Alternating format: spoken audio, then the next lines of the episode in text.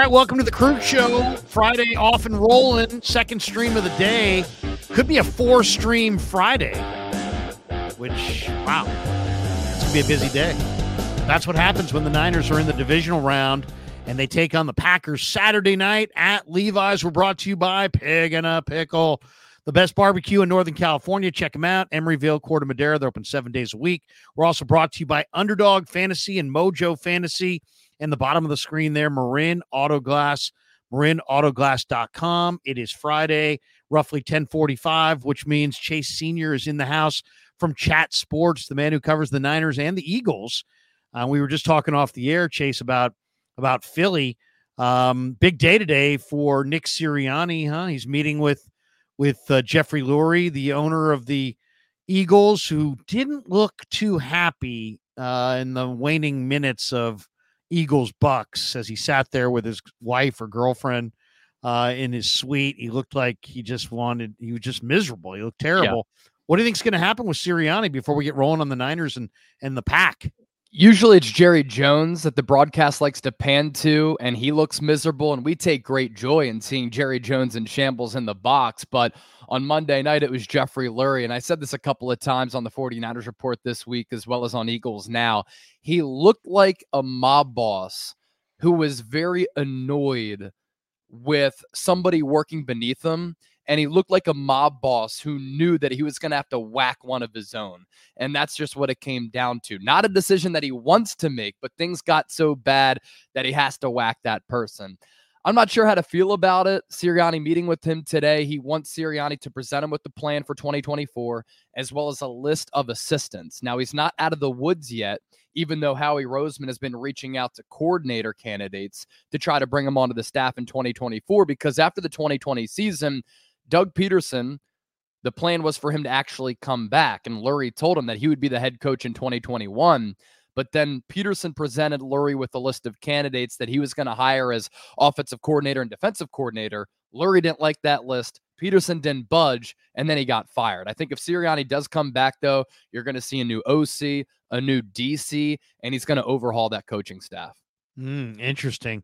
Um, yeah, I, I, to me, I'm, I'm, I, I would bring Sirianni back if I were them. I can't believe Dallas is bringing back McCarthy though. Can't believe kinda it. Sh- yeah, it kind of shows that you know Jerry just he wants kind of a yes man, and um, he wants to be able to play with his toy. You know, and his toy is the Dallas Cowboys, and he wants to be able to continue to be a big, big player in the whole thing. McCarthy is obviously will allow him to do that. Um, so it's no longer really about who's the best guy. It's like who's the best guy that we can get who's fine with us, not just meddling, but really running the whole personnel side of the thing. And um, I guess you know it's kind of it's kind of the way it was in Ster- in uh, Clipperland for years and years, where Donald Sterling was the was the problematic owner, and he just had Elgin Baylor there, and Elgin Baylor had unbelievable. Uh, uh, you know, job security because he was willing to kind of just go along with Sterling. Right. And if you're willing to go along with Jerry, it sounds like you can keep your job maybe for an endless amount of time. So, very weird situation in Dallas. Meddling owners, never good. I think you always have to let your upper echelon employees do what they're really good at. You let the player personnel people do the player personnel duties. You let the coach coach. And that's why what San Francisco has going on right now, I think is really special. You know, Jed York is letting Kyle Shanahan and John Lynch cook. And John Lynch and Kyle Shanahan seem to have a really good relationship. That front office has done a great job of identifying talent in the draft. I know they've had some misses early, they've had some misses in the middle rounds, but you look at this roster right now, they're just loaded. And then you have Paraag, who I know that he gets criticized sometimes for being a stiff negotiator, but sometimes you have to be when you're giving out all these lofty contract extensions. And the Niners have done it in consecutive years, and they're paying their own guys.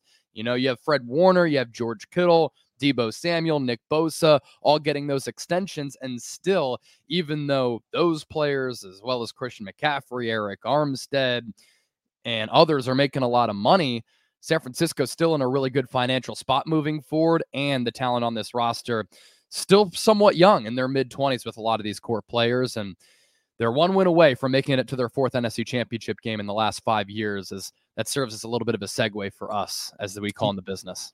Yeah, good one, good one. Well, let's let's get right into the injury front. Why don't we jump in there? There's going to be no Clelin Ferrell.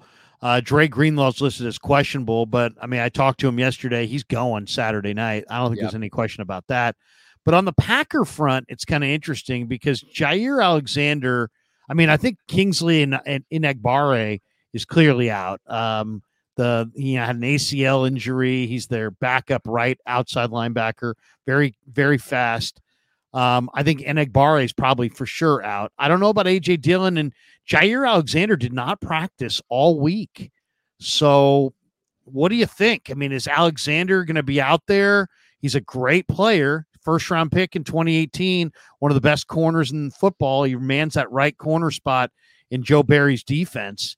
Is Alexander going to go despite not practicing all week, or do you think he's going to sit it out and they're going to have to go to a combination of Carrington Valentine and Corey Ballentine. Very similar uh, situation last week for Jaire Alexander, and you're right. He's one of the best cornerbacks in the game, and he's been that over the last couple of years. Really good athleticism, love his length, love his toughness, love his instincts on making plays on the football. And we saw, even though he didn't practice last week, even though he was a game time decision, literally up until the moment of that game, as they wanted to test out how he was feeling, how he was looking in the lead up to that Cowboys game at AT&T Stadium, he ended up playing and had an interception of Dak Prescott. And this week hasn't practiced at all, and he is defining the word questionable for this game. If he can't go, then this 49ers offense, which I already think matches up very well against this Packers secondary, then has yet another edge. So that's a really big loss for Green Bay if he's not able to play. I think San Francisco can get away with not having Clelin Ferrell in this game.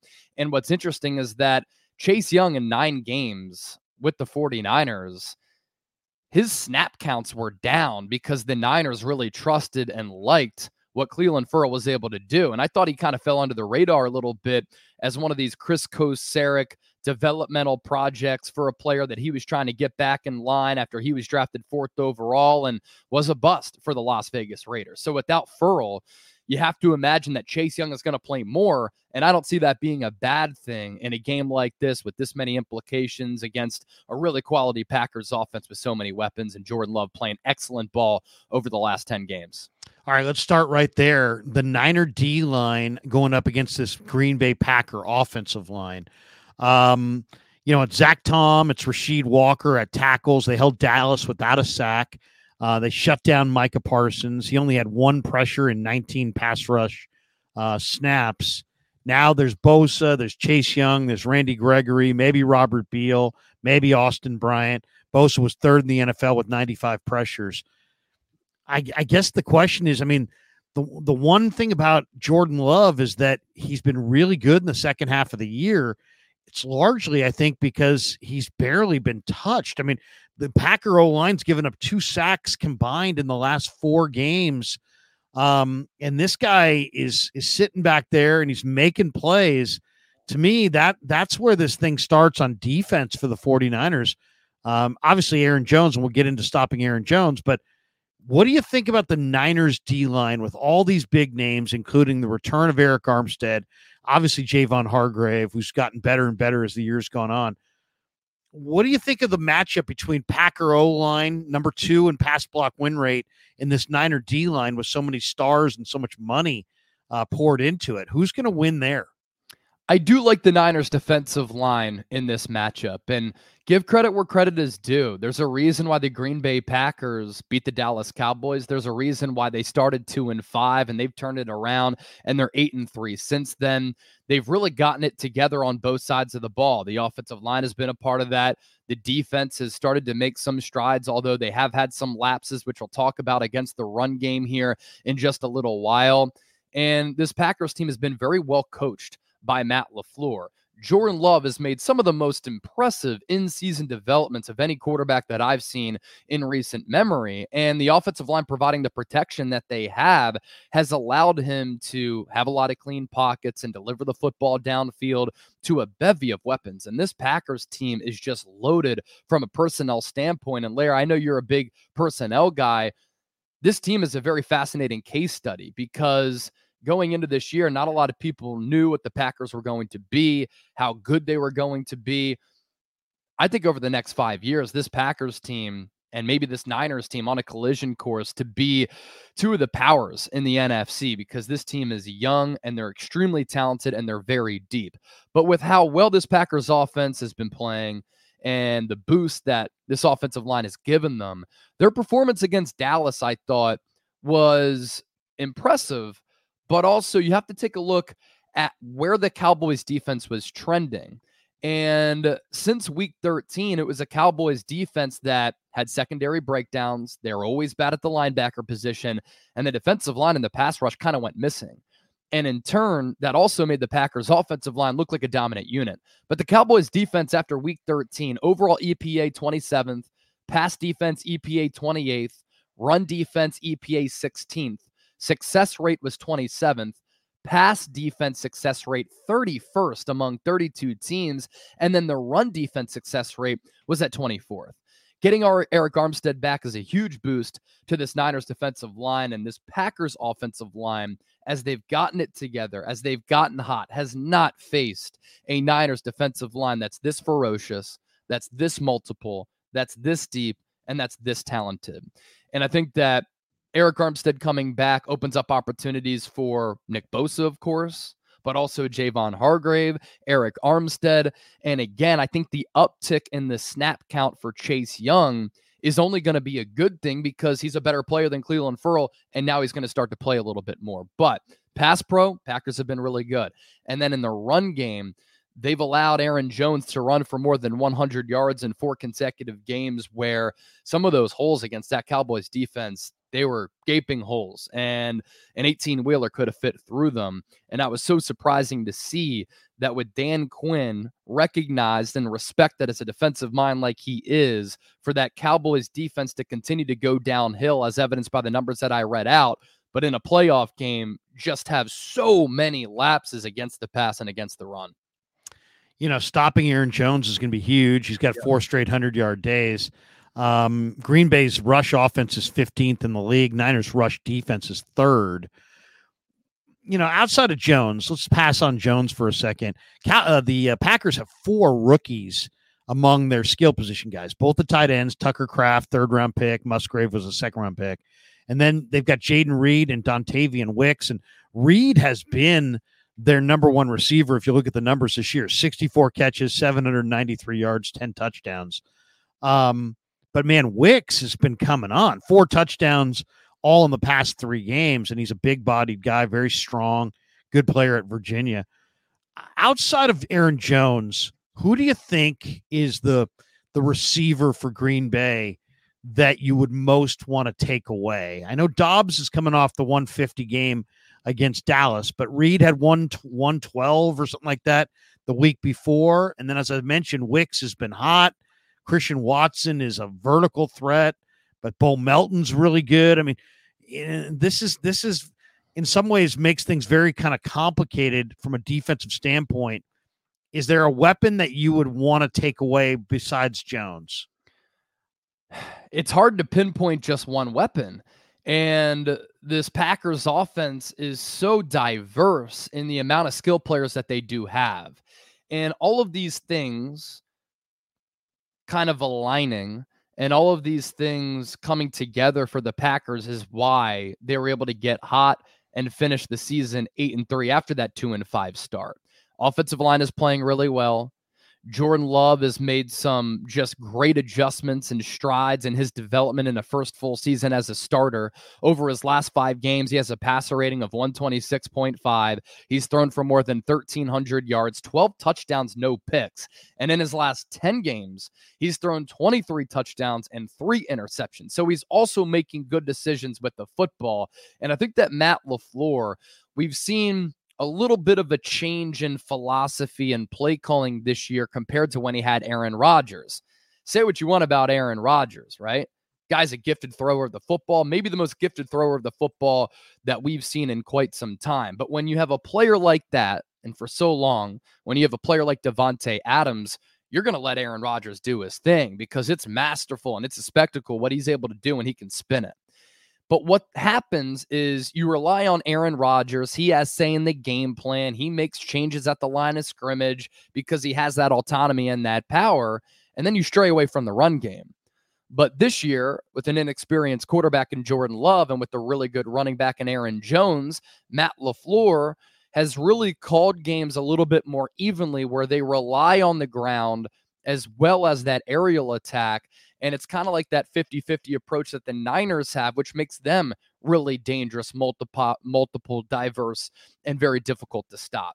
And when you look at the weapons on this Packers team, they're actually the only team in the NFL with six pass catchers who had 300 to 800 receiving yards. So this is going to be a big test for this Niners secondary because going back to your question, who do you key in on and who do you take away?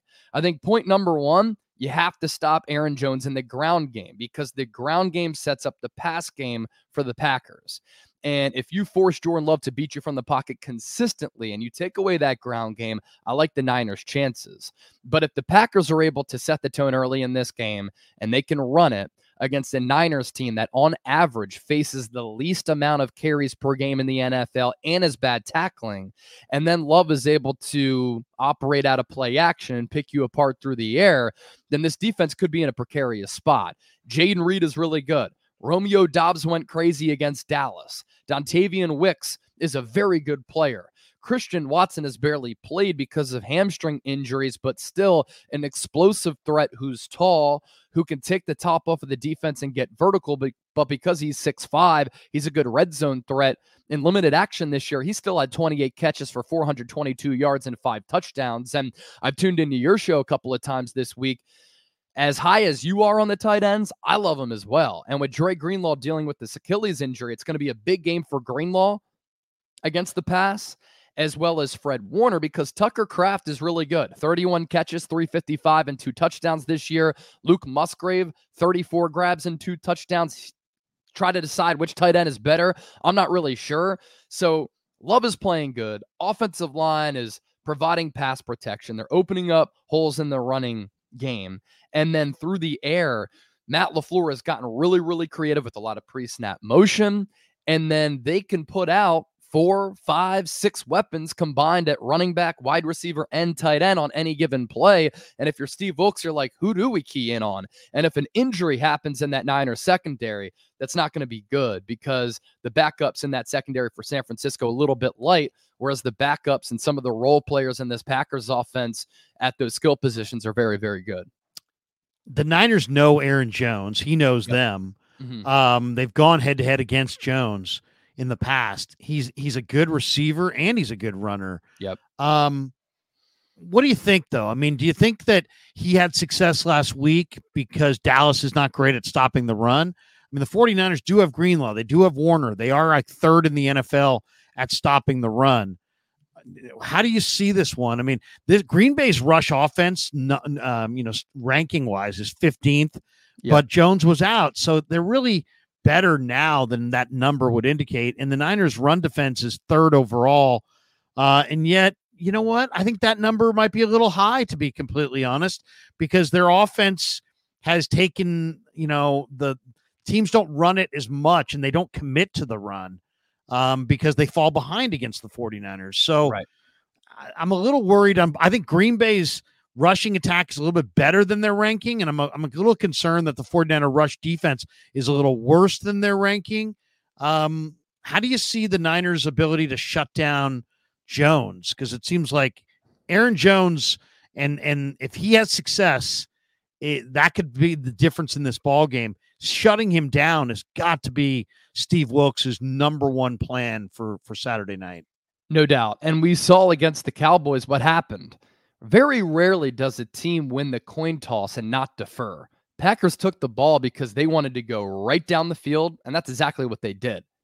And point number one for the Packers and the emphasis for that offense and Matt LaFleur was to run the football. And they found success in running it with Aaron Jones. And then what did the Packers start to do from there? You can't stack the box against this team because if you do and you're light on that back end, they're going to throw all those aforementioned weapons at you and then they're going to operate out of the play action. What happened to Dallas? They all crashed up toward the line and trying to stop the run. And then the pop passes started getting sprinkled on that back end by Jordan Love. So that's what's so difficult to defend about this Packers team. Now, Aaron Jones has more than 100 yards in four straight games. He's a really good back, and he's been a good back for a long time. Another concern is that if you bring pressure on Jordan Love, not only can he move off his spot, not only can he throw from different arm angles, when you're in his face, he drops it down to kind of that side arm or that three quarter to get the ball around you. He kind of has that Aaron Rodgers ability to kind of fade away from the rush, buy some time, then off the back foot, little flick of the wrist, throw a touch and accuracy. But if you blitz Jordan Love, and Aaron Jones fakes as a pass protector and then he leaks out and you blitz and you don't have guys on that back end, that's a chunk play for Aaron Jones in the passing game. Now, on the ground, look at the opponents that the Packers have had success against running the football Cowboys, Bears, Vikings, Panthers. Not juggernauts by any means. And those teams are not the San Francisco 49ers. But What's also a little bit of an issue for me, and you kind of threw that out there a little while ago, is that the Niners' defense against the run is a little bit deceiving. Yards per rush allowed 4.1, it's 14 among 32 teams. Rushing yards per game, they're number three at 89.7. And then rushing touchdowns allowed per game, number five at 0.6. That sounds good, right? But context is really important in any type of debate, any type of argument, any type of conversation. So while those numbers do sound good, the Niners on average face the least amount of rushes per game at 21.7. So they don't have to face run heavy teams often. And there's a couple of reasons for that. Teams have tried to target their secondary, but mostly teams have not run it because the 49ers get out to an early lead and they're so difficult to stop when they're ahead. And I think that San Francisco is the most dominant team in football when they're playing from ahead because then Kyle Shanahan gets in his bag and he starts to feel himself. And the Niners can hit you with the run, they can hit you with the pass. And when they're really, really humming and when they're ahead, they're so difficult to stop. So again, that's a big key is getting out to an early lead in this game but tackling is also a huge issue for this 49ers defense all year long. And if they miss a couple of tackles and they can't stop the run, that just leads to Jordan Love being able to really manipulate the defense and target the secondary, hit you with some play action, and have success through the air as well. You know, there's so many interesting angles on this game. I asked Shanahan yesterday. I said, "Would you take the ball if you, you know, is there any scenario that you would consider taking the ball to start the game?" And he's just like, no, give me a one word answer. So I had to follow up and I said, well, you know, why? And he just, he kind of, you know, he it, he said a bunch of things, but he basically was just like, "Hey, this is we think like we can lap the field if we can score going into the into the dressing room and then coming out in the third quarter score again." Uh-huh. And I and I understand that, but I look at this first quarter as absolutely essential. And the Niners trailed at halftime three times this year. They've lost all three of those games. Yep. And I, I just think the first half is so vital um, that I don't know. I mean, it's like I might want to, especially if you know you warm up and then you give the ball to Jordan Love, and he's already in this amazing rhythm. We saw it in in they took the ball first against Dallas. And I, I think they probably will do the same thing here against the 49ers wouldn't you want to have your own long extended drive 18 plays 19 plays run the heck out of it make him stand there for 20 minutes and and then come into a seven nothing game? Um i don't know i mean i know what kyle's thinking but i also think that this might be the spot to because two things have to happen in this game in the first quarter. Niners have to establish a rhythm offensively despite the fact they've been sitting around for three weeks and they've got to slow down this quarterback who I don't think is as good as he looked last week, but he is in full rhythm right now. Yeah. And I would do everything and anything in my power to disrupt that rhythm, including making him sit the first 15 minutes of the game uh, after warming up on the sideline, uh, watching my offense. But Shanahan said, no, if we win the coin toss, we are absolutely deferring to the second half. He's more comfortable with that route. What do you think of the of the wisdom of of the whole thing of you know just kind of universally always deferring to the third quarter? I think in the playoffs, sometimes you want to be malleable and you want to switch things up from time to time. And that's why I love the decision from Matt LaFleur to take the ball. And that sent a message to his team. We're going to go right down the field and against a team that's mentally soft, mentally fickle, that has choked every year in the playoffs for the last 28 years. It's going to be sphincter tightening season for the Dallas Cowboys on that other sideline. If we go 75 yards, we establish the run, we play smash mouth football, and we send a message saying, we're the number seven seed, but we're here. And I do like the philosophy generally of deferring because I do like the thought process of I have confidence in my offense. Let's score right before halftime. Even a field goal is a momentum changer sometimes. But regardless, you score before halftime, then you get the ball after recess, and then you have an opportunity to pair up another scoring drive on top of that one right before the break. So usually that's what I like, but I certainly see where you're coming from, where Jordan Love against the Cowboys, for all of the Bay Area people watching the show, to me, he caught a rhythm, he caught fire, and it was almost like the football version of Steph Curry. Steph Curry catch and shoot, swish from three, starts feeling himself a little bit. And then the next possession, he has some space, dribble pull up from distance, cash. He's able to hit a couple. And then he gives you that shimmy. Then he starts to shoot and doesn't even watch the ball go in because he knows he's caught fire and he's in that rhythm and nothing is stopping him. With Jordan Love, with the Packers running it and with him having success through the air, he played with so much poise and he played with so much confidence. And that's something that stood out to me about some of the young quarterbacks last weekend. I was texting with my dad, and first he texted me, really impressed with this Texans quarterback, CJ Stroud. So much poise in the pocket where he buys time up until the last moment. He knows that he's going to get shot right in the chest, still able to rip a throw downfield because he needed that extra time for his receiver to get open to get that window to pinpoint and keyhole that throw. Jordan Love was doing some of the same stuff.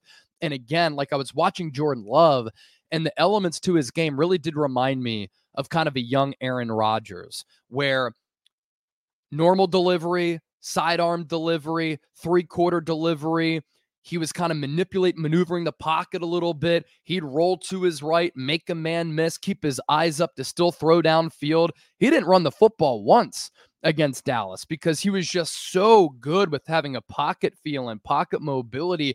But then again, I referenced this a little bit earlier, but this is like the Aaron Rodgers esque type of quarterbacking that I saw. Backpedal, backpedal, rely on the arm. Pass rush isn't going to get to you. You wait until the last moment flick of the wrist and he throws a dart. So that's what I've been so impressed with. And that's what impressed me so much against the Dallas Cowboys is he looked mature beyond his years. And then the way that the Packers played their game plan, their aggressiveness, and the message that La- Matt LaFleur sent, I loved it. And I wouldn't hate if Kyle Shanahan was like, you know what? I'm such a great opening play caller. We rely on this script, and oftentimes it works out well let's send a message to Green Bay and let's get them out of their rhythm and not give them the ball first. Also, Green Bay is also really good when they're playing from ahead. Yeah, Jordan Love reminds me. I'm a little older. I reminds me of a young Favre. Yeah, and Favre did a lot of the same things. You know, he he would he wasn't a runner, but he would drift off the top off the top of the the the, the drop and just create that extra time. I also kind of believe that you play I would go with my first at the start of the game. I would go with whatever unit I thought had the best chance to have success. And I I believe more in the Niners offense going against this Green Bay D than I believe in the Niner defense going against this Packers O. So mm-hmm. that's mm-hmm. another reason why I would put my defense out there.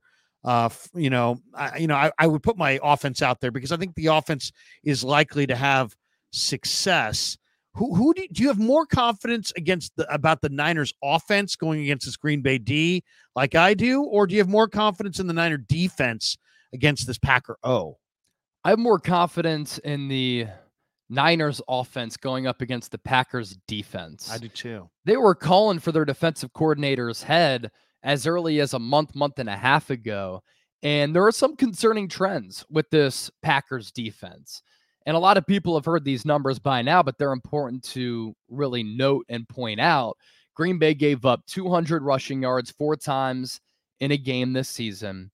They're 24th in yards per rush, 28th in rushing yards per game. And then San Francisco is fourth in yards per rush and third in rushing yards per game. San Francisco this year also 10 and 1 when Christian McCaffrey has at least 75 yards rushing.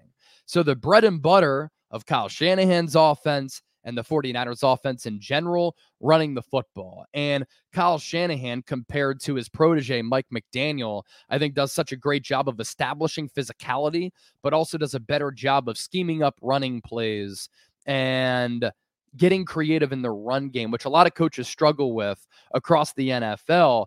And with Christian McCaffrey, he's such a good dual threat back where you know, he's able to slice you and dice you in so many different ways. And it's not just that the Packers gave up 200 yards in four games. They gave up more than 100 yards on countless occasions. I think there were nine games this year where they gave up 100 yards or more on the ground. So if San Francisco is able to dictate the pace, the physicality, the complexion, the feel of the game by running it, it only makes Brock Purdy's job a little bit easier. And again, when the Niners are able to get out from ahead, it's just a full steam train moving full steam ahead and they're just so so difficult to stop. So, yeah, the confidence that I have more so is the Niners offense against this Packers defense. I also don't think that that secondary is all that good.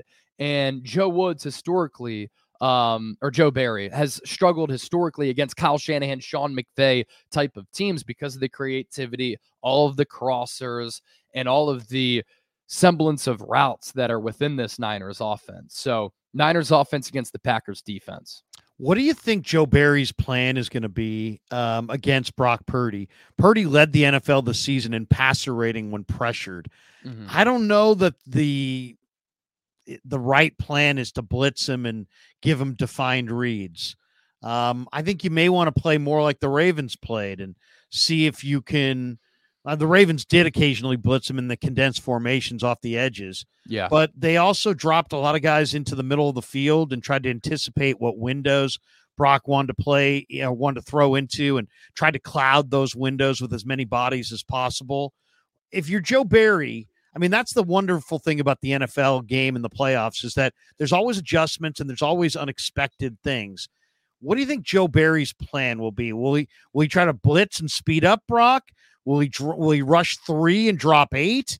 I, I talked to Colt McKivitz. I said, "What are you seeing on film with them?" And he's like, "Well, they they'll rush five pretty consistently, but they'll they won't blitz, so they'll drop other guys into the coverage, and you just don't know exactly who's coming of the five.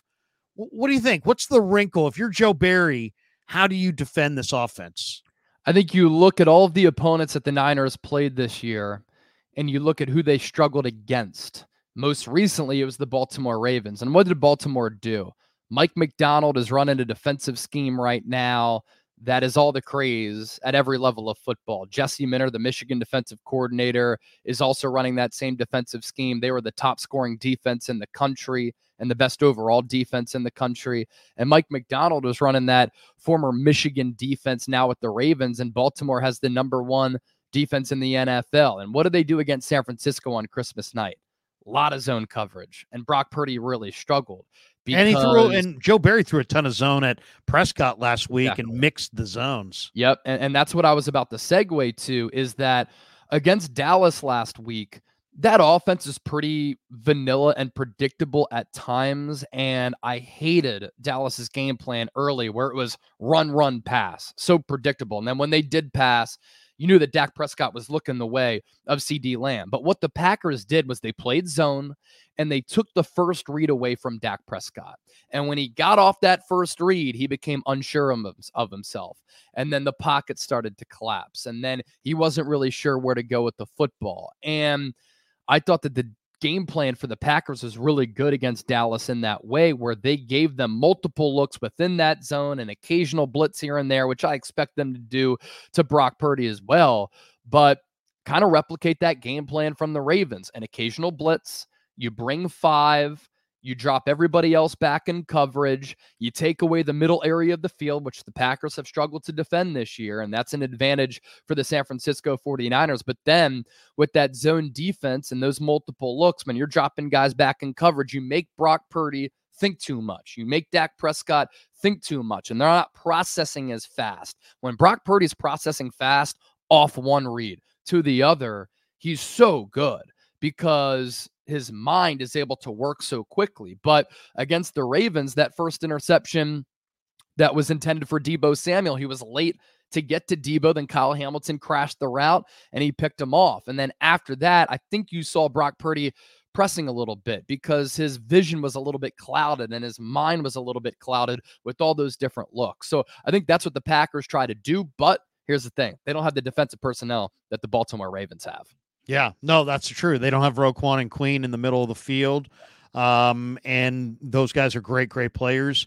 Um, I, I really think that you know the 28th run defense. It's a big day for for CMC. It's a big day for Deebo in the backfield. Yep. I think it's a day where Kyle Shanahan's going to get both those guys isolated on Quay Walker, who I really believe is a more of a defensive end, and De'Vondre Campbell, who's kind of you know lost more than a step.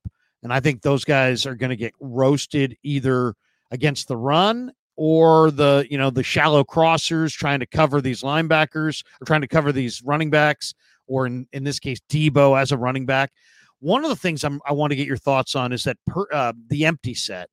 You know, the one of the things that uh, it was a great article. I think um, Kyle Posey had it on Niner, Niners Nation that Brock's completion percentage was lower than usual at 63 percent not 70 against oh again in empty sets, but his his yards per attempt were 11.2 yards per attempt and they're going he's going against a Packers defense that was the eighth worst in the NFL as yards allowed and yards per attempt against empty set. Um, the Cowboys emptied the backfield in the third quarter and had a lot of success in that game last week, but they were already down 27 7 and the game was pretty much out of hand at that point. What do you think of that? I mean, speeding, you know, basically speeding up uh, the entire thing by, you know, if they want to blitz uh, Purdy at that point, you know, it's eh, and try to speed him up. Uh, it's high risk, high reward, but um, you know, Purdy's attacking down the field in the empty set situations. That might be a may a major advantage for the 49ers if you look at the numbers. Yeah, and that's another reason why I have confidence in this Niners offense going up against this Packers defense. If you do go empty, I think it's really important to have somebody flanked to the right of Colton McKivitz to try to help and chip there because I think Colton McKivitz, obviously, all year, he's been a massive weakness 47 pressures given up, nine sacks allowed, four hits, and two penalties. But if you do go empty, does Green Bay in the secondary with the play designs, the creativity, the play calling of Kyle Shanahan, combined with the weapons that the Niners have with Deebo and Brandon Aiyuk and George Kittle and Jauan Jennings, who's back, who I think is going to play a big role in this game and always does on third downs as well as in the ground game, coming off that concussion. He's tough, he's physical. I think the Niners have missed that presence. Then I would challenge Green Bay to try to match me if we spread it out. But again, I think you have to have somebody there to the right of Colton McKivitz to try to help on that side. Because if you do empty it out, nobody's in the backfield, then you don't have that running back to help you instead. So whether it's a Charlie Woerner, whether it's a George Kittle, just a little chip on that edge because this Packers defense has guys who can get after the quarterback and they're going to load up that Colton McKivitz side. Rashan Gary, nine sacks, Preston Smith, eight. Kenny Clark has seven and a half. Devonte Wyatt has five, and Karl Brooks on the interior, he has four. So this is a good Packers defensive line. But in that secondary, I'll take the Niners' weapons over the Packers' secondary, especially that linebacking corps in targeting the middle area of the field. Yeah, Green Bay's got three players with at least seven and a half sacks. I mean, Smith, Clark, and Gary, but you also mentioned the other guys. There's also Lucas Van Ness. Yep, he's he had a sack in, in back-to-back games. So the Niner offensive line will be challenged. Uh, the best part of Green Bay's defense is clearly their defensive line. Um, okay, so I mean, and and then you know, I'm looking at some of the numbers. Green Bay, you know, gave up a rating of 100.3 against wide receivers. That's 28th in the NFL. So I imagine Aiyuk and Deebo could have a lot of success. Green Bay allowed a, a, a rating of 105.8 uh, quarterback rating when he was targeting the tight end this year. That's 23rd in the NFL. So Kittle could have absolutely a big day. So there's a lot of numbers and there's a lot of breakdown here.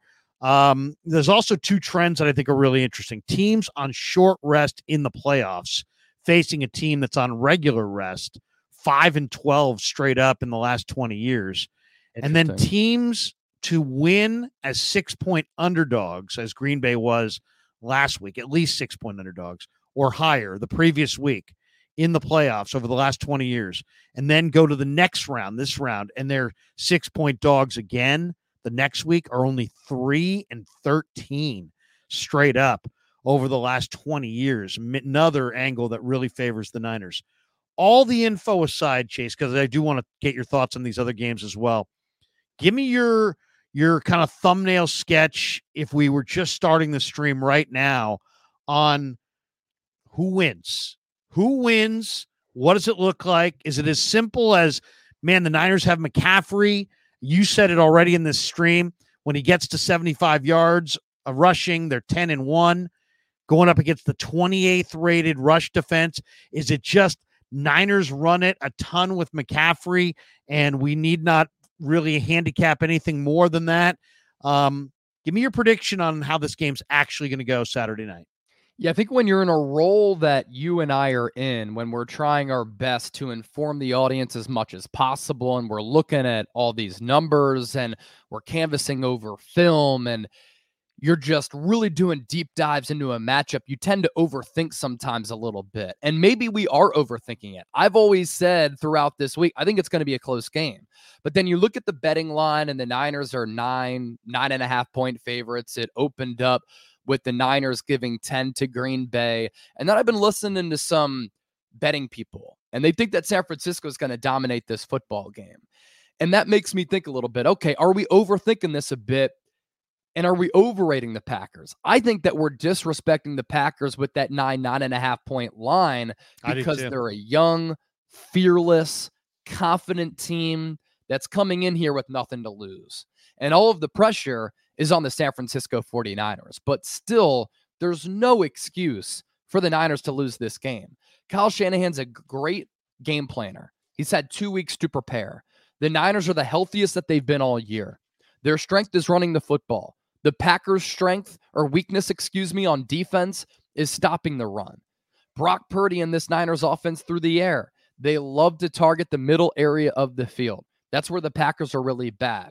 I do have some concerns about the Niners' defense against the run, their tackling, and if the Packers do throw out two tight end sets with a couple of wide receivers, are the Niners able to, if they don't get a pass rush, defend them on the back end? That's a little bit of a concern. Honestly, what this game comes down to to me, and it might sound cliche, but the numbers certainly back up my argument. And I've said this all along the Niners are going to get to the Super Bowl as long as they don't shoot themselves. And the Niners are going to win this game as long as they don't have self inflicted wounds. The Niners are 8 and 0 when they don't turn the football over this year. They are 4 and 5 when they do. They are 9 and 1 when they get two or more takeaways, but 3 and 5 when they don't.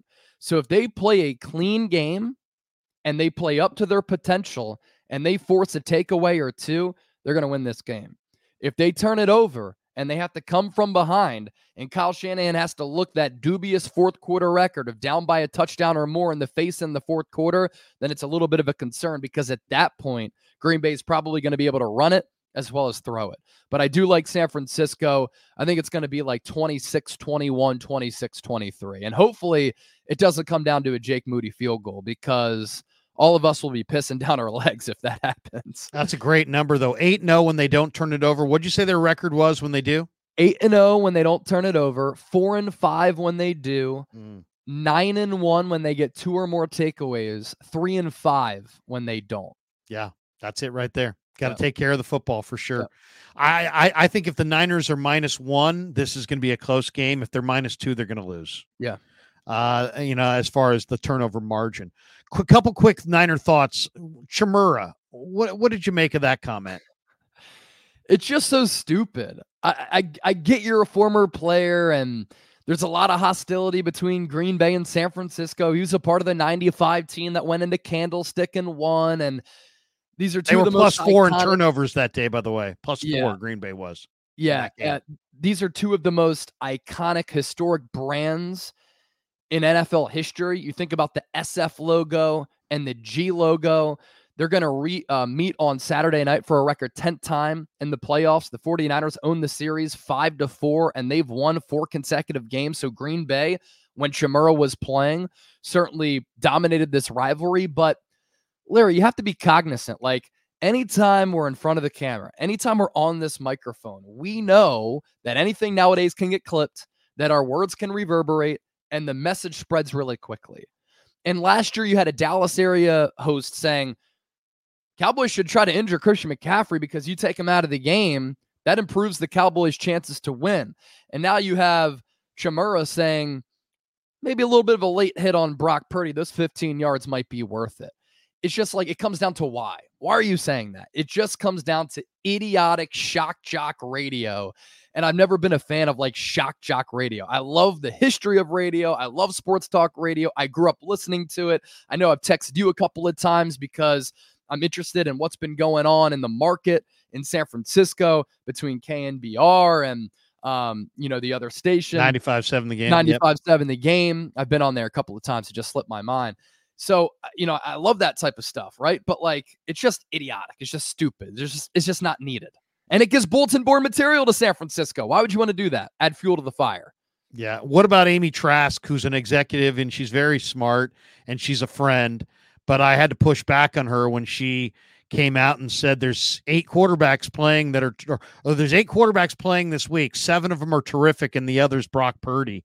Um I I, to me, I don't understand it. I this guy's elite as a processor, the timing, the toughness, the accuracy, the feel, um, the heart. Uh, these are all elite traits, and um, I didn't understand her drive by on on Purdy. What did you think of it?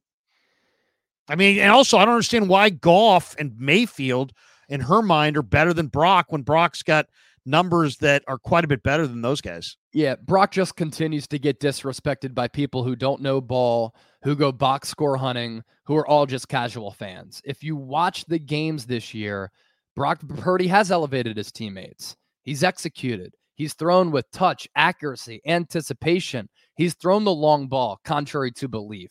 Everybody wants to say he's a dink and dunk passer and all of his weapons pick up yards after the catch to inflate his stats. He's dropping dime after dime downfield. And uh, it's just a case of draftism to me. If Brock Purdy was the first round pick, he'd be the face of the league. Everybody would be hyping him up. But because he's a little bit smaller and he was Mr. Irrelevant, people aren't going to give him his flowers. And that's why so badly I want Purdy to go out there, sling it, and prove the world wrong. And you're popping up that comment or that question from Woodpit 420, big 420 guy. Nice. Um, did you follow statistics? If you look at Purdy's numbers, which is the easy thing to do, he's top five, top 10 in every major statistical category, basically among all quarterbacks in the NFL. So Raiders are always going to Raider. There you go. there you go. Uh, and Amy, if you're watching, I, I love you, but I, I had to push back on that. Also, I really did, did. Was she with the organization when they drafted JaMarcus Russell? I mean, she she acknowledged. She actually sent me a note back saying, you know, you know, there's all these people blaming me for bad picks. I've never picked a player. I've never been part of the process that picked a player. Which all I said was, hey, So then look, why is she talking about Brock Purdy then? yeah, I mean, and all I would just say is, you know, it's like it's kind of like you wouldn't ask Scot McCloughan about, you know, is a football team on the correct legal grounds for a lawsuit? Why? Because he's not a general counsel for a franchise. He's a Personnel awesome guy. personnel evaluator, Yeah. but he but you would ask him about Brock Purdy. And like you wouldn't ask a lawyer necessarily about, you know, who's a good football player. It's just it's just different different lanes, different categories of of your brain, different training, different everything. And I so anyway, I love her. And Amy, if you're watching this, I love you. But um but come on. No. Um okay, couple couple supers and then I got to get your predictions. We got this one from J Fig 909ers. How will the Niner defense stop Aaron Jones and the wide receiver Reed? Uh, will Purdy outperform Love? Um, that's a big question. I, I would imagine, you know, Jayden Reed, Greg Cosell mentioned it earlier this week. They use Jayden Reed a lot on on motions. Yeah. Um, you know, he didn't have a single catch against Dallas, but he had over 100 yards the, in Week 18. Uh, he's a, he's a re, got great ball skills. He's a small player, but he's got great ball skills. He's kind of like a veteran. Um, what do you think? I mean, is there a, an answer necessarily to to how to stop Jones and Reed? And and I think there's a good chance that Purdy performs well. Does he outperform Love? I think I think both quarterbacks are going to play well. I really do. Yeah, it also comes down to how the game is played. Like if the Niners go run heavy, the Purdy numbers might not be great, but is he efficient and does he have a clean slate in not turning the football over? That's going to be a huge key. You're going to have to watch the game to see how it plays out. But with Aaron Jones and Reed, I think this is what San Francisco has to do right from the jump. They can't stack the box because then they could get burned in the pass game. I want to see if they can win with their front four as well as their linebackers to stop the run. And then in turn, you have more guys on that back end to stop guys like Reed, Wicks, Doubs, and the two tight ends. Jay Fig also comes back. Will the Niners defense get pressure on Love? I think this is one of the big questions of the have day. Um, I think they have to as well. I mean, it's a big day for Chase. It's a big day for Gregory. It's a huge day for Bosa. But I think the key to their defense up front is going to be Hargrave.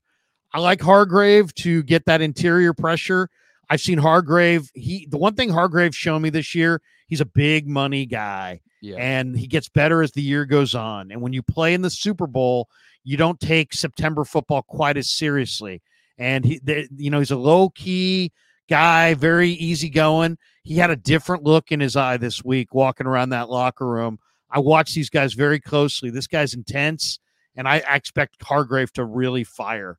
Uh, I think he'll be the difference. Roberto says time for Bosa and Young to earn their money. I think that's fair. Agree. And then we have words of wisdom saying Raiders are always going to Raider. Love it, Chase.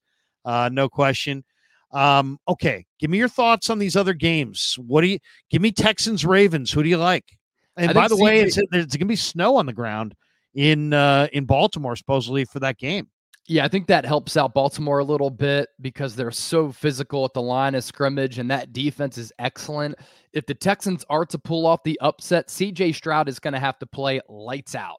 Even if he plays solid, I think the Texans still lose. He's going to have to be unconscious like he was against the Browns and a couple of times this year as he leads the NFL in touchdown to interception ratio.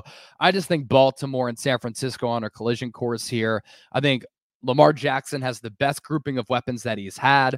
And then you combine that with the defense as well as the play calling, too, with Todd Monken in there from Georgia. I think he's helped elevate the pass game a little bit because Greg Roman's offense is a little bit too RPO heavy and reliant on the run, as people saw at the tail end of his Niners tenure. So I do like Baltimore to win. I just think they're simply too good for a young, exciting upstart Texans team led by DeMeco that the future of that organization is extremely bright with him as head coach and CJ Stroud at quarterback, who I absolutely love.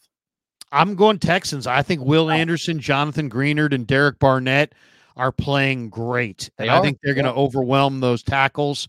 Uh, Barnett really opened my eyes last week. I mean that he looked so good. Yeah. And I, if if Barnett, Greenard, and Will Anderson look as good this week as they looked last week, I, I like the Texans to. I like the Texans a lot if they get a lead. But I, I, I think the Texans could come from behind, you know, come from behind in this game as long as they don't dig themselves a massive hole. Right. So I, I like the Texans there. How about Bucks Lions? Where are you at there? I'm going Detroit, and the Baker Mayfield story has been great, but the Eagles are just atrocious on the defensive side of the football. And if the Buccaneers could have caught that, caught, could have caught uh, a couple passes, game would have been over in the first quarter. But I really like how Detroit is playing right now. They've patched some things up on defense, which has made them a little bit better.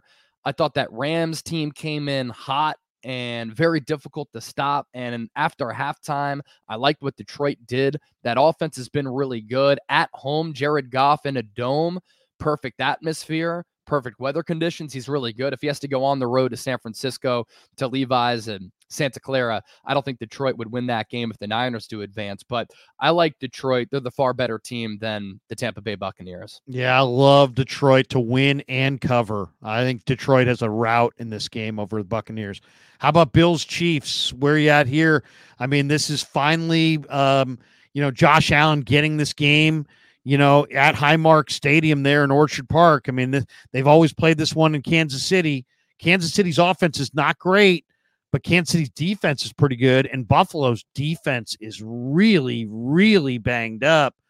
Um, I think the chic pick is Buffalo. Where you at in in this one? Buffalo's Gabe Davis hurt, not going to go on defense. Tyrel Dodson, Terrell Bernard, Christian Benford, Taylor Rapp uh, Rasul Douglas, Taron Johnson, Baylon Spector, all those guys are hurt. I would imagine most of them don't play. The punter's banged up. This is interesting. Buffalo's got this game at home. They wanted it at home, but can they handle the Chiefs? It's pretty wild that this is going to be the first road playoff game in Patrick Mahomes' career. He's been in the league since 2017. He's won a couple of Super Bowls. He's been to three, one, two, and he's never had to go on the road in a playoff game. I think this is finally the year that the Buffalo Bills beat the Kansas City Chiefs. It's going to be tough, not going to be easy. I just don't think that the Chiefs have the offensive firepower to make a deep run in the playoffs this year. This defense is spectacular, but even without Gabe Davis, this Bills offense has been really good. Joe Brady's calling the plays now, taking over for Ken Dorsey, and I think that they've relied more on the run, which I think has helped that offense out a little bit. The Bills are always prone to a collapse and choking in a big moment. I think this is finally the moment where Josh Allen gets a victory over Patrick Mahomes. I love the under. I think I'm the way I'm betting this like game. I'm I'm going to tease this up from 45 and a half to like 53 and tease Kansas City instead of getting two and a half. I'm going to take try to get Kansas City at you know 10 plus 10 something like that. Um, and I'm going under. I'll take Kansas City plus the 10 and under. I like Kansas City. I think it's going to be a close, low scoring game. I think Monday there's a very good chance we're talking about the NFL wanted Taylor Swift or, uh, uh, you know, they wanted the Chiefs in the game, you know, because of Swift, and there'll be some call that will be going the Chiefs' favor. The Chiefs will win, and people will be like, see, see, see. Um, I, I, I don't know. I, I, I, I, I'm going to go with Mahomes and Reid until proven otherwise. Last question, and we appreciate your time. Um, always love doing this stream on Fridays with you. It's been one of my favorites of the week. Me too. This is a good one from Zoom, Zoom, Zoom. It says Kyle is four and forty-two when trailing at halftime. Is that real? I don't know if that's exactly right. As far as he might have, he, he those numbers may be a little bit wrong, but the general premise of that is right, which is he's got an overwhelming losing record trailing at halftime. Yeah. What do you make of the fact that the 49ers under Shanahan have not really come back in the fourth quarter in games that they've trailed? Um, I'm, and I don't know what to make of it really. I mean, it's not like they don't have an explosive offense. It doesn't doesn't. It's not like this guy can't dial up explosive plays. Yeah. Um, you know, he's he's probably one of the best offensive play callers there is, but they don't come from behind. They've trailed three times all year at halftime this year. They've lost all three of those games. What is their issue? What is there anything that you can point to that makes sense for why they haven't been able to come back when they trail going into the into the third and into the fourth? Yeah, I never want to doubt the viewers, but if Zoom, Zoom, Zoom is right there, that's a pretty dubious mark, 4 and 42. I think naturally it just takes him out of his play calling rhythm when they're down and they have to start throwing the football a little bit more. And when this Niners offense is more pass reliant as compared to being evenly distributed run and pass, they're just not the same team. Maybe he starts to press a little bit. Maybe he starts to get a little bit nervous. And then in turn, his quarterbacks do so as well. Let's also factor in who Kyle Shanahan's quarterbacks have been. Jimmy Garoppolo isn't built to come back, nor is Nick Mullens, CJ Beathard, and the jury is still out on Brock Purdy. I think that he has the natural quarterbacking, mature instincts and ability to at least overcome this at some point. But also, while Kyle Shanahan is bad when trailing at half in the fourth quarter, He's also lost a 10 point lead in the Super Bowl, lost a 28 3 lead in the Super Bowl as a coordinator, and he lost a 10 point lead in the NFC Championship game in 2021. So it kind of goes both ways. I thought it was pretty telling how. Was it you who asked him what he worked on the most this offseason? And he said self reflection.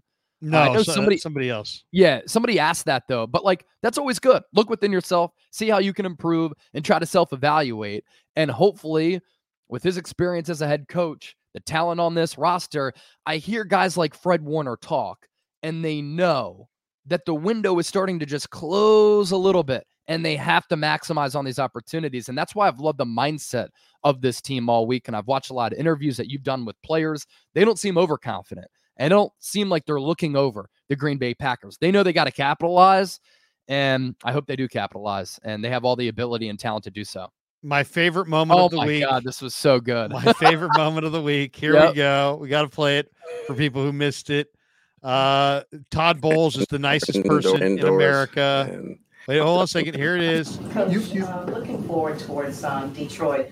Um, the weather has been a factor in some of the playoff games, even for the most prepared teams.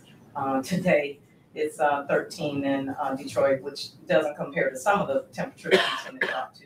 Any special plans to acclimate the team to not only uh, endure but perform in those kind of frigid temperatures should you face them in Detroit?